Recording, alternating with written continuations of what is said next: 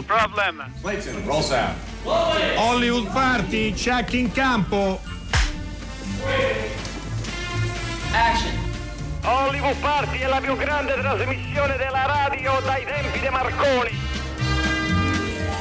Buonasera a tutti, comincia una nuova puntata di Hollywood Party, è il 16 settembre eh, 2020, una nuova puntata significa anche un nuovo viaggio nelle notizie, nelle storie, eh, nei film, nel, nel, nella memoria e anche nella, eh, così, nel presente del, eh, del, cinema. Questa settimana, come sapete, la coppia che vi fa compagnia è formata da chi vi sta parlando in questo momento, io sono Enrico Magrelli e da Dario Zonta. Ciao Dario. Buonasera Enrico, eccoci qui, siamo giunti al nostro mercoledì. Eh, le notizie oggi riportano però due, la scomparsa di due persone legate al cinema in modo completamente diverso eh, che adesso eh, vi daremo. Vi daremo. Allora, il 335 5634 296 se volete eh, così mandare i vostri messaggi, forse eh, qualcuno ha dei ricordi legati alle due persone alle quali vi stiamo per, eh, per parlare. Ehm, poi vi segnalo da subito che eh, parleremo della, della, mostra, della mostra del centenario dedicata ad Alberto Sordi e trovate un eh, cofanetto sul nostro, sul nostro sito, sul, eh, sul Rai Play Radio con alcuni dei film interpretati da Alberto Sordi, che sono stati poi protagonisti del nostro appuntamento domenicale, quello del cinema eh, alla radio.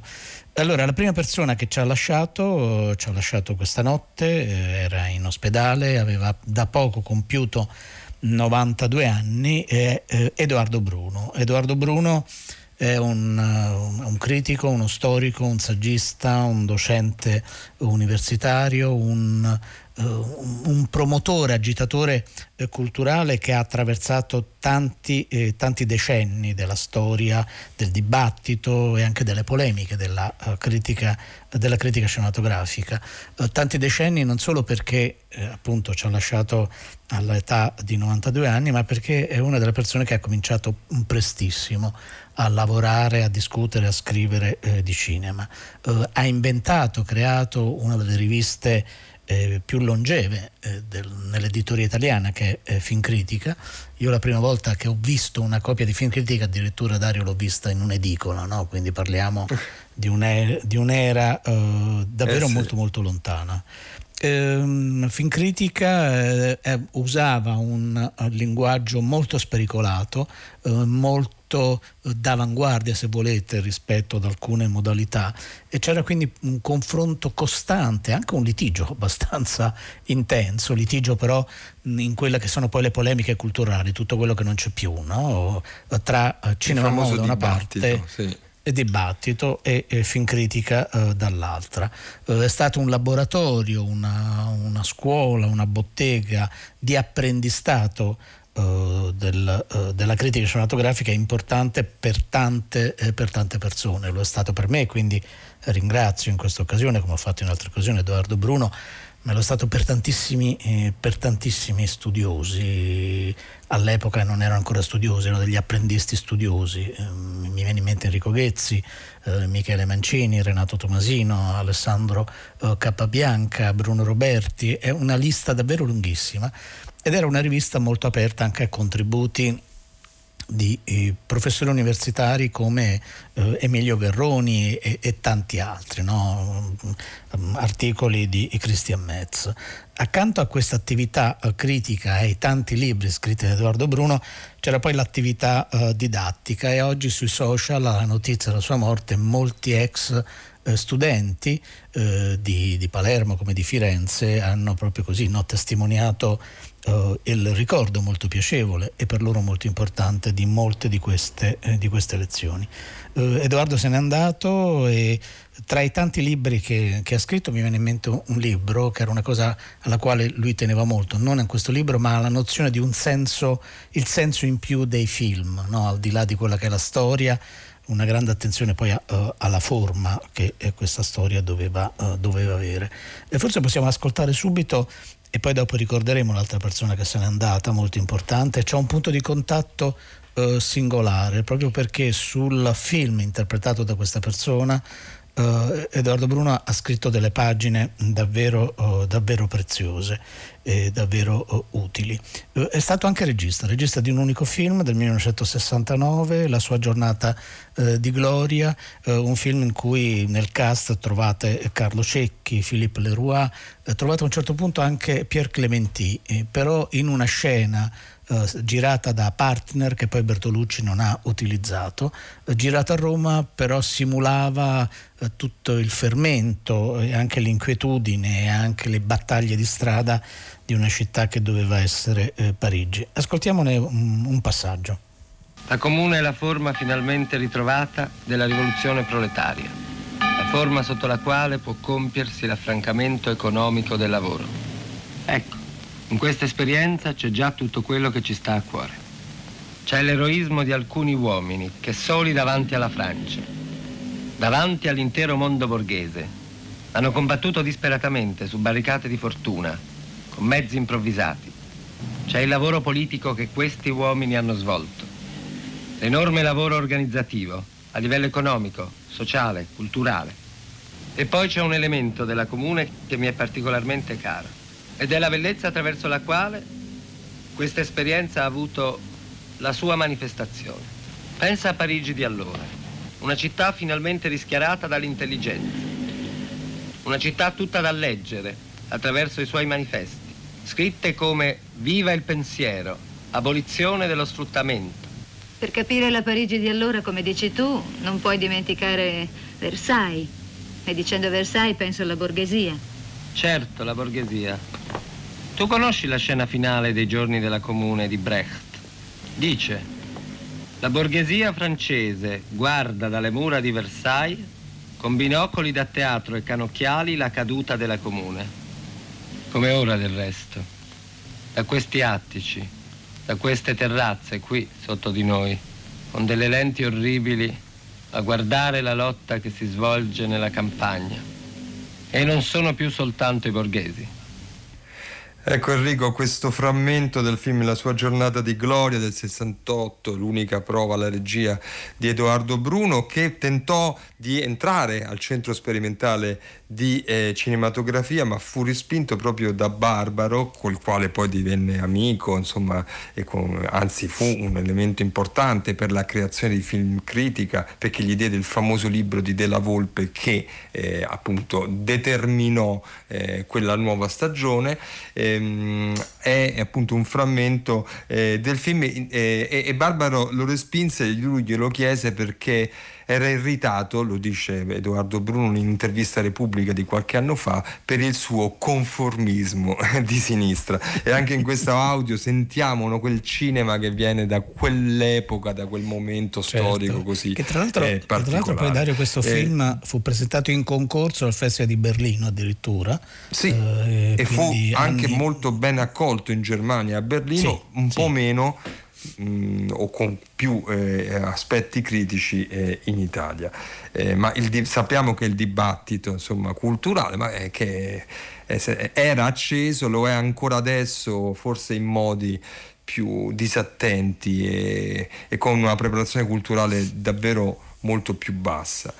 Eh, parlavamo della scomparsa di un personaggio proprio, più che un attore, proprio un personaggio, perché è morto eh, Enrique Irazzocchi. Mm, ve lo ricorderete perché era il Gesù del Vangelo secondo Matteo. Eh, un personaggio più che un attore perché arrivò a realizzare quel film da, a, attraverso la sua attività di attivista politico e di intellettuale.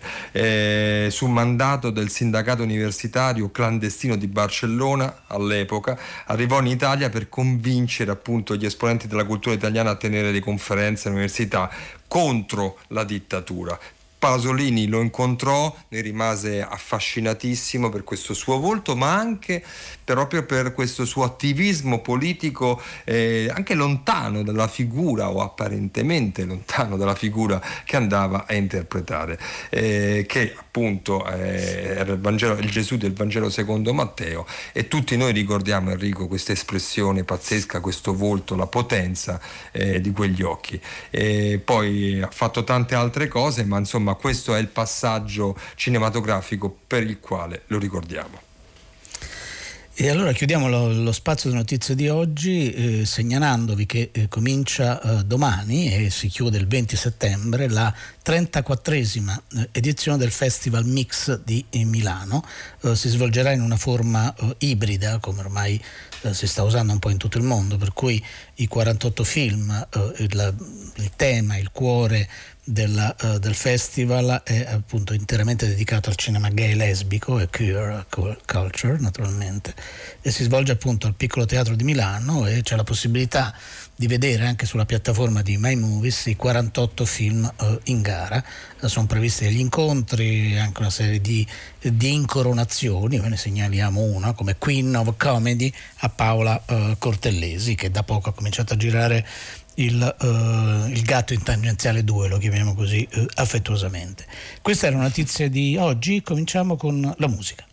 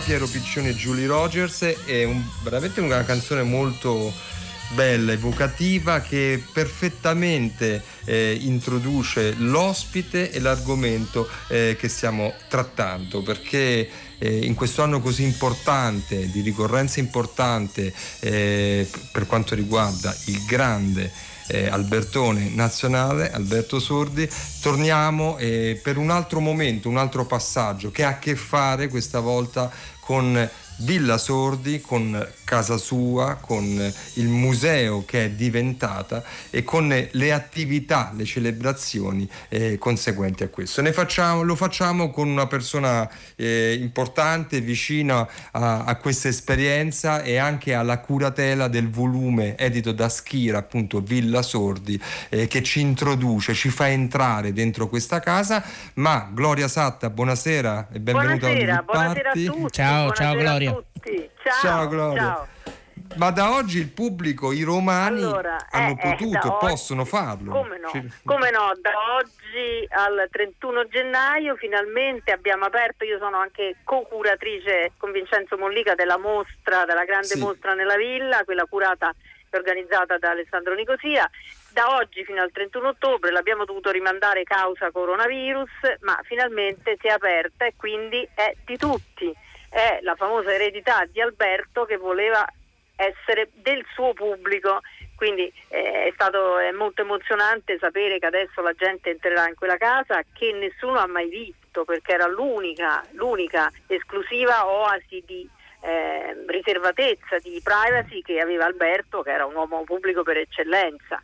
Quindi da oggi fino al 31 gennaio. Eh, ovviamente bisogna, uh, Gloria Satta, bisogna prenotarsi, certo, ci sono tutte certo. le procedure che stiamo certo, utilizzando no, in questi mesi. È, è chiaro, abbiamo organizzato la mostra nel rispetto pieno di tutte le norme di sicurezza attuali ci si prenota eh, attraverso un numero di telefono o sul web, eh, c'è anche una biglietteria lì, ma insomma è, è sempre, è, è vista la grandissima affluenza di prenotazioni che sono arrivate, sono sette mesi che piovono prenotazioni di tutta Italia, consiglio a tutti di prenotarsi o sul web o per telefono, insomma, soprattutto a ridosso Glo- del weekend. Certo, Gloria Setta, tu, tu, lo fai nel libro no? pubblicato da Schira, eh, al quale accennava Dario Zonto un attimo fa. Uh, ci accompagni un po', soprattutto per chi non conosce, e sono esatto. moltissimi a non conoscere eh, la casa, dentro esatto. la casa di Alberto Sordi? Allora, la casa di Alberto Sordi innanzitutto sta in uno dei luoghi più belli di Roma, affacciata sulle terme di Caracalla. Questa casa è stata costruita eh, alla fine degli anni venti dal grande architetto Clemente Busirivici con dei criteri all'avanguardia ecosostenibili, con l'orientazione giusta verso il sole, con materiali veramente ecosostenibili, stiamo parlando di un secolo fa. Ecco, questa villa eh, era stata costruita per un gerarca fascista, era l'ex segretario di Mussolini Alessandro Chiavolini, lui la lasciò a un certo punto, andò a vivere a Milano, la mise in vendita, Alberto in quel momento era il 1954, cercava una casa, era diventato famosissimo, benestante, cercava una casa, andava in giro anche all'Appia Antica dove abitavano tutte le star dell'epoca, ma non voleva stare isolato, vide questa casa, la mattina, il pomeriggio era già dal notaio con 10 milioni di lire in contanti il prezzo della casa e la comprò immediatamente.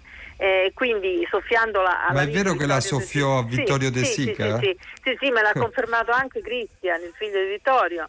Eh, Vittorio ci aveva messo gli occhi, poi però eh, si era giocato tutto al casino e non aveva i soldi in contanti e non ha potuto comprare la casa. ecco. no, ma que- Gloria, eh, era molto importante quello che tu dicevi, poi naturalmente adesso eh, eh, cercheremo di vedere attraverso, eh, attraverso i tuoi occhi eh, questa, sì. questa, casa.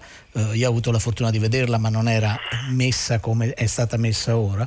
Certo. Ed era veramente la zona, la zona privata, no? proprio perché poi esatto. Alberto Sordi aveva un ufficio non lontano da vicino via Veneto, via Veneto sì, sì, via Emilia. Sì, che era sì. proprio lo spazio, di, lo spazio di lavoro, insomma. Lo, lo spazio, spazio di lavoro riceveva le persone dietro il cancello di Villa Sordi a Caracalla, veramente non entrava nessuno, non è un modo di dire. Lui si chiedeva quel cancello e l'uomo, il gigante dello spettacolo, l'idolo delle folle, tornava a essere un uomo normale con la sua famiglia. Per molti anni ci, ci furono le due sorelle Savina e Aurelia, poi nel 72 morì Savina e rimase con Aurelia che fino all'ultimo si è occupata della casa, ha seguito Alberto. E questa casa è molto bella perché è una casa intanto enorme, immersa in un giardino curatissimo, tuttora i giardinieri di Alberto ancora se ne occupano. Eh, eh, questo, eh, all'interno ha degli ambienti meravigliosi su vari piani e diciamo noi nell'organizzare la mostra abbiamo cercato di mantenere intatto, intatto tutto quello era il mondo di Alberto. No? Allora, Vici, facciamo un piccolo giro virtuale, cerco di farvelo scoprire certo. anche a, a, voce. Allora, eh, si entra, c'è un, un ingresso, a sinistra c'è un salone molto bello, tutta la casa eh, diciamo, rivela il gusto di Alberto per l'antiquariato, lui avrebbe fatto l'antiquario in, in alternativa all'attore cinematografico, eh, ci sono tendaggi preziosi, broccati, tappeti, ci sono tre De Chirico alla parete il pubblico vedrà i tre De Chirico che lui aveva comprato perché lui investiva molto in opere d'arte, infatti uno dei suoi grandi rammarichi era non essere riuscito a comprarci un quadro di Picasso, La morte di Arlecchino, non era riuscito a comprarselo. Quindi ci sono, questo salone eh, tradisce proprio il gusto di un signore d'altri tempi, un'eleganza borghese degli anni 50-60. Eh, c'è questo salone, poi eh, si sale con una scala di marmo rosa imponente alla, alla zona diciamo, privata di Alberto, c'è eh, la camera da letto eh, dove lui dormiva e dove morì eh, nel 2003, eh, con, era presente solo Aurelia, eh, c'è il suo studio dove si ritirava a leggere copioni, a leggere il giornale, a fare telefonate c'è la barberia, è interessantissimo vedere perché è una barberia con la sedia da barbiere vera con dei divani di, di spugna dove tutte le mattine con un telefono rosso eh, dove tutte le mattine Alberto eh, si, si, faceva fare la barba dal barbiere che arrivava tutte le mattine, leggeva i giornali eh, leggeva, eh, telefonava ai produttori, quella era una zona che lui viveva moltissimo. Poi che altro vi posso dire? Si può vedere dentro casa un autentico gioiello. Il gioiello della casa è il teatrino. Allora, lui dovete sapere che quando lui comprò la casa ci andò a vivere dopo due anni perché la fece eh, riadattare completamente, i lavori di ristrutturazione durarono due anni, ma ulteriormente altri due anni portò via la costruzione di questo teatrino che è diciamo, rispetto al salone qualche scalino più sotto ed è un piccolo gioiello architettonico. Lì ha i soffitti decorati con delle volute di stucco che riproducono la pellicola cinematografica. Tutto intorno ci sono delle statue policrome eh, di terracotta invetriata dell'artista Andrea Spadini. C'è un palcoscenico con i fondali dipinti da Severini, con un, un pianoforte Beckstein preziosissimo. Ecco, eh, i, i divani e le poltrone di velluto rosso. Bene, lì Alberto tornava ad essere l'uomo di spettacolo, faceva degli spettacoli per i suoi amici, eh, faceva esibire i suoi amici del mondo del cinema, aveva fatto costruire, pensate, si vedrà addirittura quattro camerini riprodotti fedelmente come i camerini dei veri teatri. Quindi lì eh, ci proiettava i film, aveva un proiettore di ultima generazione. Quindi lì dentro Alberto, sia pure avendo recuperato la sua privacy, tornava ad essere l'uomo di spettacolo e questo Grazie. è veramente un piccolo gioiello. Questo eh, tut, eh, eh, convergeva lì tutta la gente del cinema, si facevano feste, veglioni, il veglione di Santo Stefano, correva tutto il cinema. Poi nel 72 morì la sorella Savina e si chiuse questa casa, diventò una casa mm, non più per le feste perché era certo. tale il dolore che eccetera. Quindi questo e è l'interno della avvenne... casa. Esatto Esatto, questa notizia arrivò a Alberto Sordi durante le riprese del film La più bella serata della mia vita esatto. che noi vi vogliamo far ascoltare eh, così per eh, fare un passaggio nel cinema di Sordi.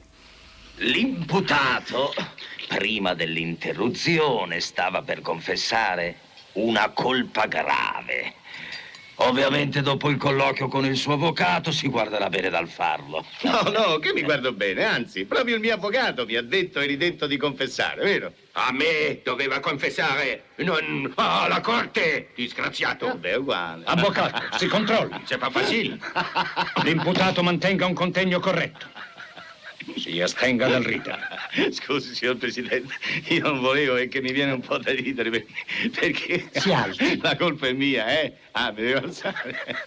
Oh, scusate, io ho detto commesso una grave colpa, ma nel mondo degli affari è un fatto di normale amministrazione. Quando è morto il commendator Ferrati e io sono diventato presidente, ho dovuto fare, come si dice, un po' di pulizia alle feste, vero? Per primo, ho sbattuto fuori il tirapiedi del commendatore, un certo Tello Lenzini, uno spione che riferiva tutto al vecchio. E poi mi sono liberato della signora Ferrati. Lei faceva parte del consiglio di amministrazione, ma io l'ho messa in minoranza e lei se n'è andata. Oh, intendiamoci, era una donna in gamba, ma, ma dopo quello che c'era stato tra noi, non potevo continuare a tenerla. Non era bello, anche per un riguardo alla memoria del povero commendatore. Ecco, ho confessato. Questa è la mia colpa. Se è grave o no, giudicate voi. Grazie, Rossi! E di che? Non ho altre domande da rivolgere all'imputato. La difesa? Nessuna. Meno domande si fanno al mio cliente e meglio è per lui. Ecco, sentire sempre la voce di Sordi è una grande emozione in tutte le sue... L'hai detto, l'hai detto. Sì. È assolutamente così e la sentiremo anche nella mostra, eh? c'è una bella sorpresa che non voglio rivelare, ma che deve rimanere Questo sorpresa. Era... Deve rimanere una sorpresa. Sì. Era una clip della più bella serata della mia vita, appunto il film del 72, perché il 72 Gloria Satta veramente un po' segna un punto di passaggio, lo dicevi, tra una, una casa più aperta, no? perché esatto. erano famose anche le feste, eh. cioè molto cinema italiano, ma non solo, anche la politica di quel momento, alcuni personaggi insomma gravitavano in quella casa, poi nel esatto. 72 eh, si chiude e si chiude eh, creando anche dei miti e delle leggende rispetto a questa casa casa chiusa, no? alla quale potevano accedere pochissime persone, come racconti tu stessa, sì. eh, tipo Carlo Verdone, Carlo tipo Verdone, Piero Piccioni, Piero Piccioni e che altri. Suonava, suonava, accennava le sue colonne sonore al, al, al famoso pianoforte che era nel teatrino, pochissime persone, perché poi Alberto in quella casa amava fare una vita semplice, cioè stava con la sorella, con i pochi appunto pochi amici, non rinunciava mai al pranzo della domenica, il pranzo della domenica rigorosamente preparato da Aurelia, la sorella più piccola, quindi era veramente la sua ose di tranquillità ma riempita di cose belle perché ti dico a parte dei Chirico ci sono dei De Pisis ci sono degli orologi antichi molto preziosi eh, c'è un bellissimo eh, Voisin al, al, al, alla, alla, parete e ci sono vedute oli dell'Ottocento insomma lui ci teneva tantissimo a circondarsi di cose belle e questo, tutto questo si vede ci sono molti argenti ci sono molti eh, broccati, però ecco una curiosità, le tapparelle della casa rimanevano sempre semichiuse perché non voleva che la luce rovinasse i quadri e soprattutto i dei Giustamente. Eh, capisci? Eh, Gloria. Gloria Satta, una cosa che eh, credo ci sia, eh, ed è una cosa che la prima volta sono entrato in quella casa, quando ancora appunto eh, non c'era il museo, eh, ci sono anche una serie di vestiti di Alberto Sordi. Esatto. Credo allora, che sono in mostra, no? Delle giacche. Esatto, sì, eh, sì, sì, sì, sì, sì, insieme ai costumi di scena, che sono tanti. Eh. Abbiamo messo il costume de, del vigile, molti costumi del Marchese del Grillo, i camici del dottor Guido Terzilli, eccetera. Ci sono anche i vestiti che Alberto si faceva fare su misura si faceva fare su misura da una grande sartoria di Roma e lui ci teneva ad essere sempre ben vestito, aveva questi cappotti di cammello, tutti uguali, uno uguale all'altro, ci faceva fare questi cappotti di cammello, le giacche di cashmere eh, a quadrettini, mi, mi, ricordo che andava sempre con queste giacche di cashmere, i pantaloni perfettamente stirati, insomma ci teneva ad essere, era un'eleganza da, ripeto, Sordi, al di là della sua arte straordinaria, ti colpiva perché nella vita era un signore d'altri tempi, eh, un gran signore d'altri tempi, capisci che poco somigliava, non somigliava affatto ai personaggi certo. che poi l'hanno, l'hanno reso immortale. Eh, ed è, e questo dimostra di quanto appunto sia stato ed è un grandissimo, un esatto. grandissimo attore. Gloria Satta, noi ti ringraziamo molto, quindi da oggi Grazie è possibile visitare sì. la mostra, prenotatevi online, eh, dovrete aspettare un po' perché veramente anche a me risulta che le prenotazioni sono tantissime, tantissime eh, perché è, una, sì. è una, una bellissima occasione per stare vicino a uno spazio dove Alberto Sordi eh, è stato felice, è stato triste e dove eh, c'è la possibilità, come Gloria ci ha raccontato benissimo, di, così, di partecipare un po' no? a, quella, a, quella, dimensione domestica. Gloria Satta, grazie certo. infinite. Grazie a voi, e noi as- grazie. E noi ascoltiamo un'altra clip da un altro film fondamentale interpretato da Sordi che è Lo Sceicco Bianco. Oh, era Gabbiano.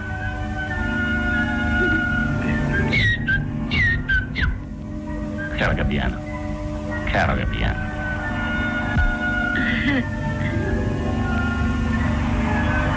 Una felicità che proviene dal ricordo di una vita posteriore, anteriore. Posteriore o anteriore? Anteriore. Quando chissà chi eravamo noi due. Forse io un pirata. E mi sa che tu una sirena. Che stupida. Mi viene da piangere. Eppure sono così felice. Sono pazza e felice. Mi crede? Ma mettila a sedere qui. Fammi il favore, vieni qui. Vieni.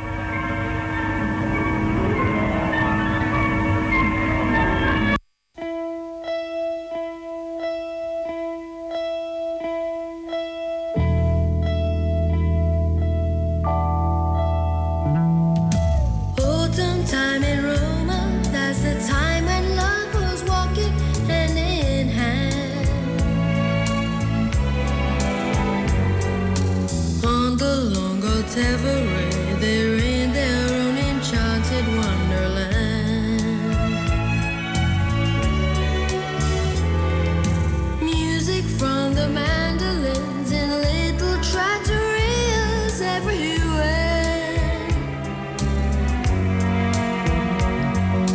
Tables telling stories, hopes and confidential dreams for you to share.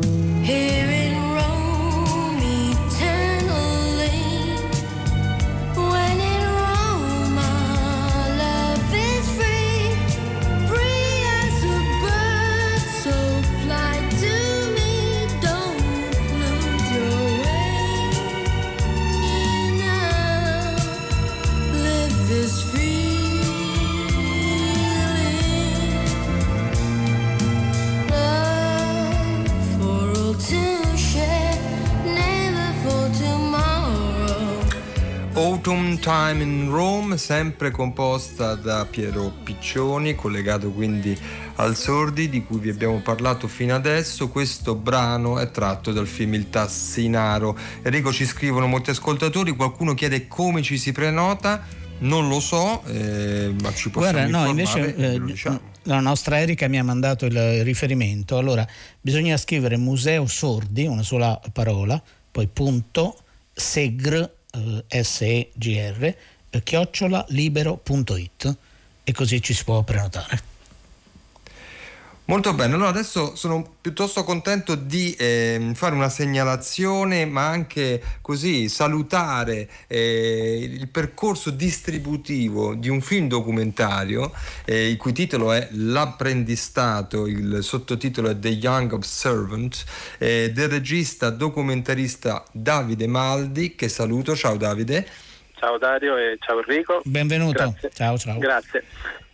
Contento perché, mm, perché questo film doveva uscire eh, a marzo, era uno di quei film che era pronto, era- erano stati fatti gli accordi, in un'uscita ovviamente eh, in una distribuzione indipendente, eh, fatta attraverso le sale che eh, avrebbero accolto il film, comunque non poche in tutta Italia. Tutto ciò è stato interrotto, ma oggi si riprende, questo decisamente è un buon segnale eh, e quindi anche per questo abbiamo voluto mm, sentire Davide Maldi per farci raccontare innanzitutto eh, come sarà questa distribuzione, eh, ricordando però che il film è stato presentato e ne abbiamo anche parlato ovviamente al Locarno Film Festival di due edizioni fa, essendo che l'ultima edizione non c'è stata, e anche al 37 Torino Film Festival. Allora, eh, Davide Maldi, parleremo poi anche del film, così lo ricordiamo ai nostri ascoltatori, ma intanto dacci alcune date e alcuni elementi eh, geografici, dove vi spostate? Allora, fondamentalmente diciamo tutto quello che è stato interrotto il 7 marzo, che poi è stato proprio il giorno della dichiarazione di lockdown totale, eh, riprenderà da dove doveva partire, ossia da Milano, dal Cinema Beltrade. E si faranno diciamo, due serate inaugurali, una insieme al Milano Film Network e Filmmaker e un'altra mh, come uff- ufficiale partenza della distribuzione curata da Movie Day e poi da lì ci sarà una sorta di tour, un po' visto quasi come un tour eh, di una band eh, musicale che insomma, cercherà di attraversare un po' tutta l'Italia perché abbiamo cercato un po' di ridisegnare la forma distributiva di questo film che già doveva sgomitare, ora dovrà sgomitare ancora di più. Eh, Però diciamo che abbiamo visto e ricevuto buone risposte anche da città che all'inizio non ci avevano accolto, quali appunto città del sud come Palermo e, e Catania, quindi insomma adesso bisogna solo aspettare la, la data di riapertura di alcuni cinema, ma intanto si hanno alcune date.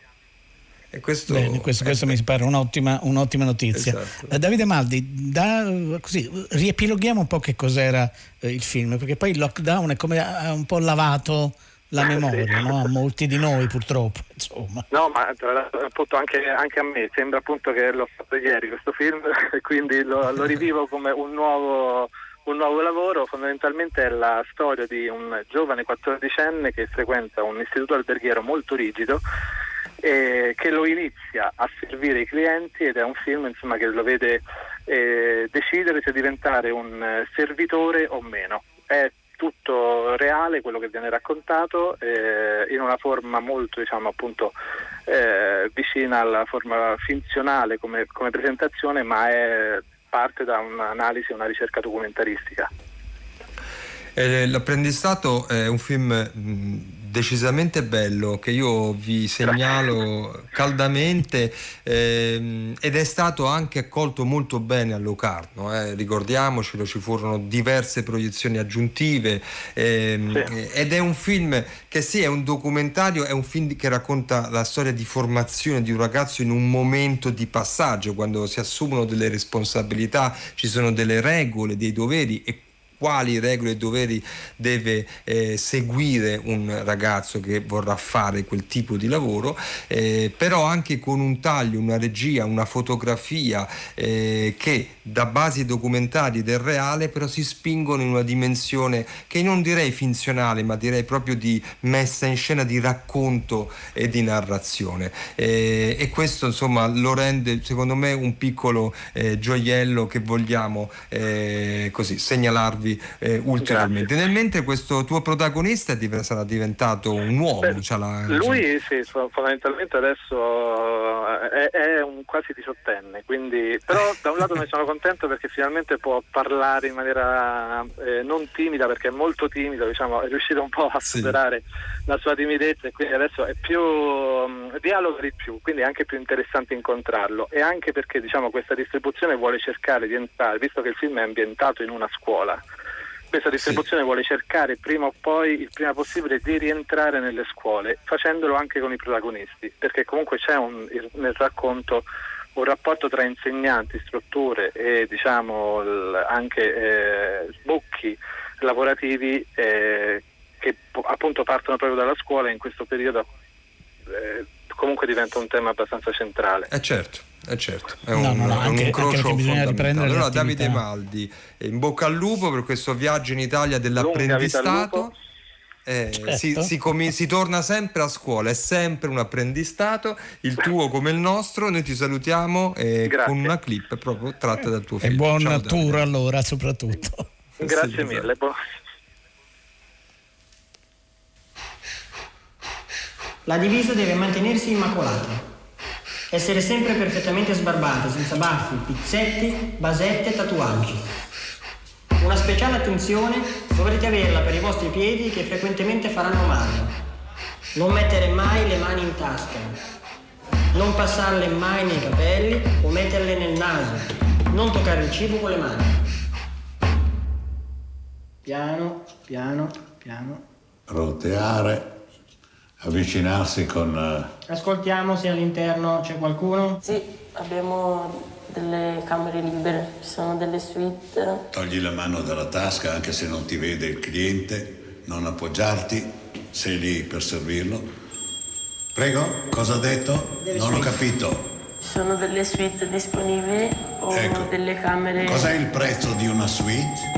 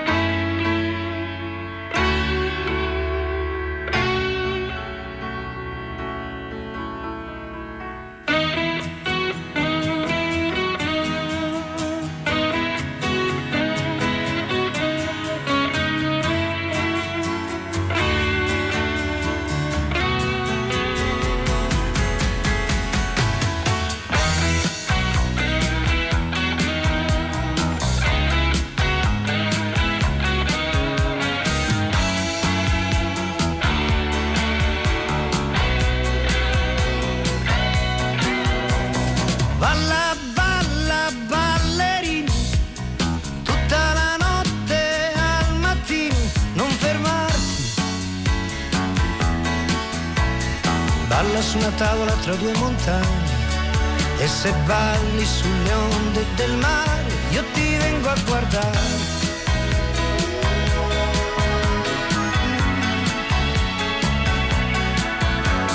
Prendi il cielo con le mani, vola in alto più degli aeroplani, non fermarti. Sono pochi anni, forse sono solo giorni stan finendo tutti in fretta in fila, non ce n'è uno che ritorni.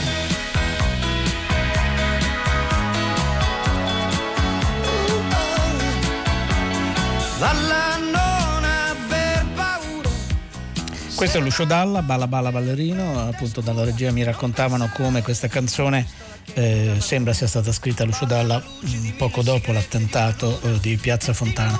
Sono arrivati molti messaggi al 335 5634 296, magari vi ricordo l'indirizzo se volete prenotarvi o visitare la casa museo eh, di Alberto Sordi ed è museosordi.com eh, segr, come mm, così, una parte di segreteria, chiocciolalibero.it. Eh, poi c'è Marta che ha mandato un messaggio eh, bello che condividiamo. Enrique, il protagonista del Vangelo secondo Matteo di Pierpaolo Pasolini, che abbiamo ricordato all'inizio della nostra puntata, continua a guardarmi dalla parete di cucina e quindi probabilmente ha una foto o un manifesto del film eh, e a questo punto da ogni dove. Ricordo un'intervista alla vostra trasmissione, ricordo il pozzo dei suoi sguardi ancora e sempre eh, vivi.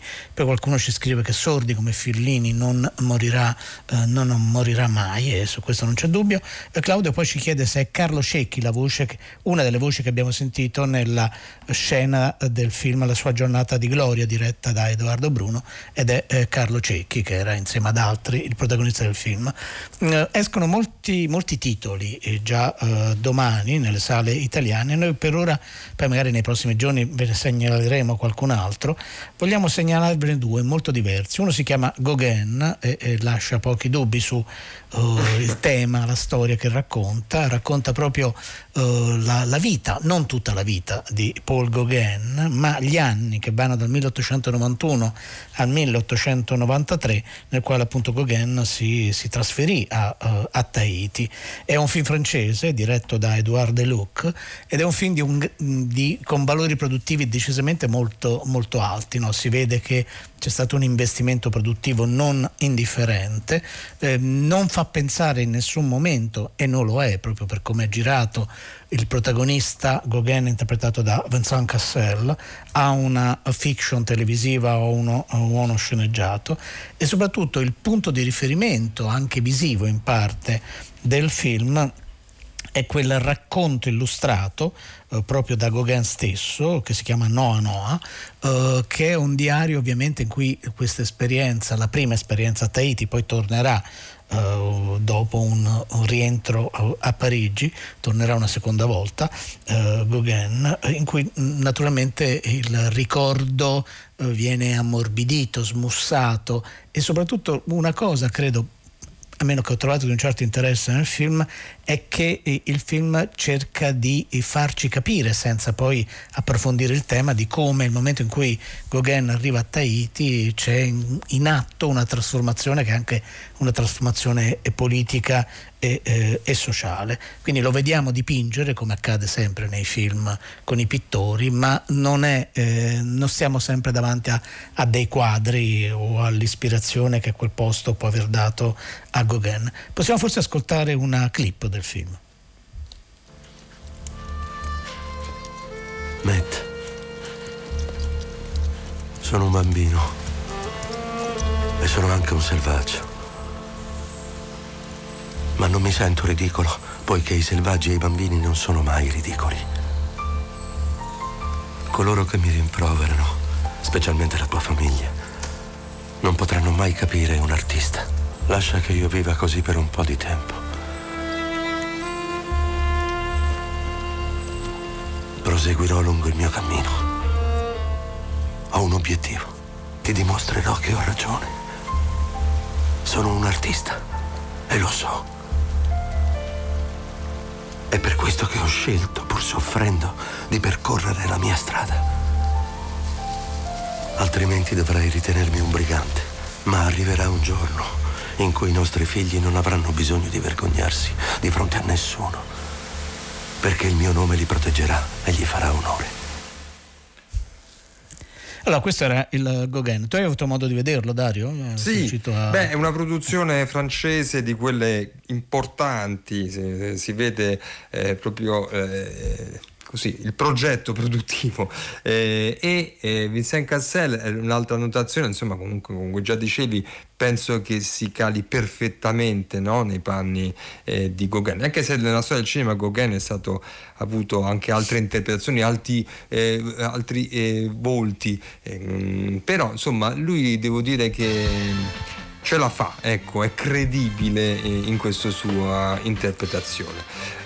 Questo no, è è questa è la sigla, caro Enrico Magrelli. Questa è la nostra sigla, siamo arrivati alla fine di questa di questa puntata. Qualcuno dice dove si può vedere, non so se è riferito a questo film, nelle sale dovrebbe avere una Nelle sale, sì, sì, è uno dei titoli importanti, credo. insomma, che esce nelle sale questa settimana. Le sale ci sono, signori, sono aperte perché c'è ancora un po' di timidezza, comprensibile è per vero, certi versi, ma ci sono tanti film e quindi insomma iniziamo a scaldarci oppure a rinfrescarci perché fa caldo all'aria condizionata. Certo. Chi ha fatto la puntata, le nostre curatrici Francesca Levi, Maddalena Nisci, Luciano Pannici, che ringraziamo per averci mandato in onda come i tecnici della sala controllo e, nostro, la nostra Arcadia, Massimiliano Bonomo, Riccardo Amorese e Erika Favaro e poi i nostri ospiti che oggi erano Gloria Satta e Davide Maldi, Enrico Magrelli e Dario Zonta. Dario domani. Zonta. E noi domani siamo qua, vero? Sì, più o meno. Assolutamente.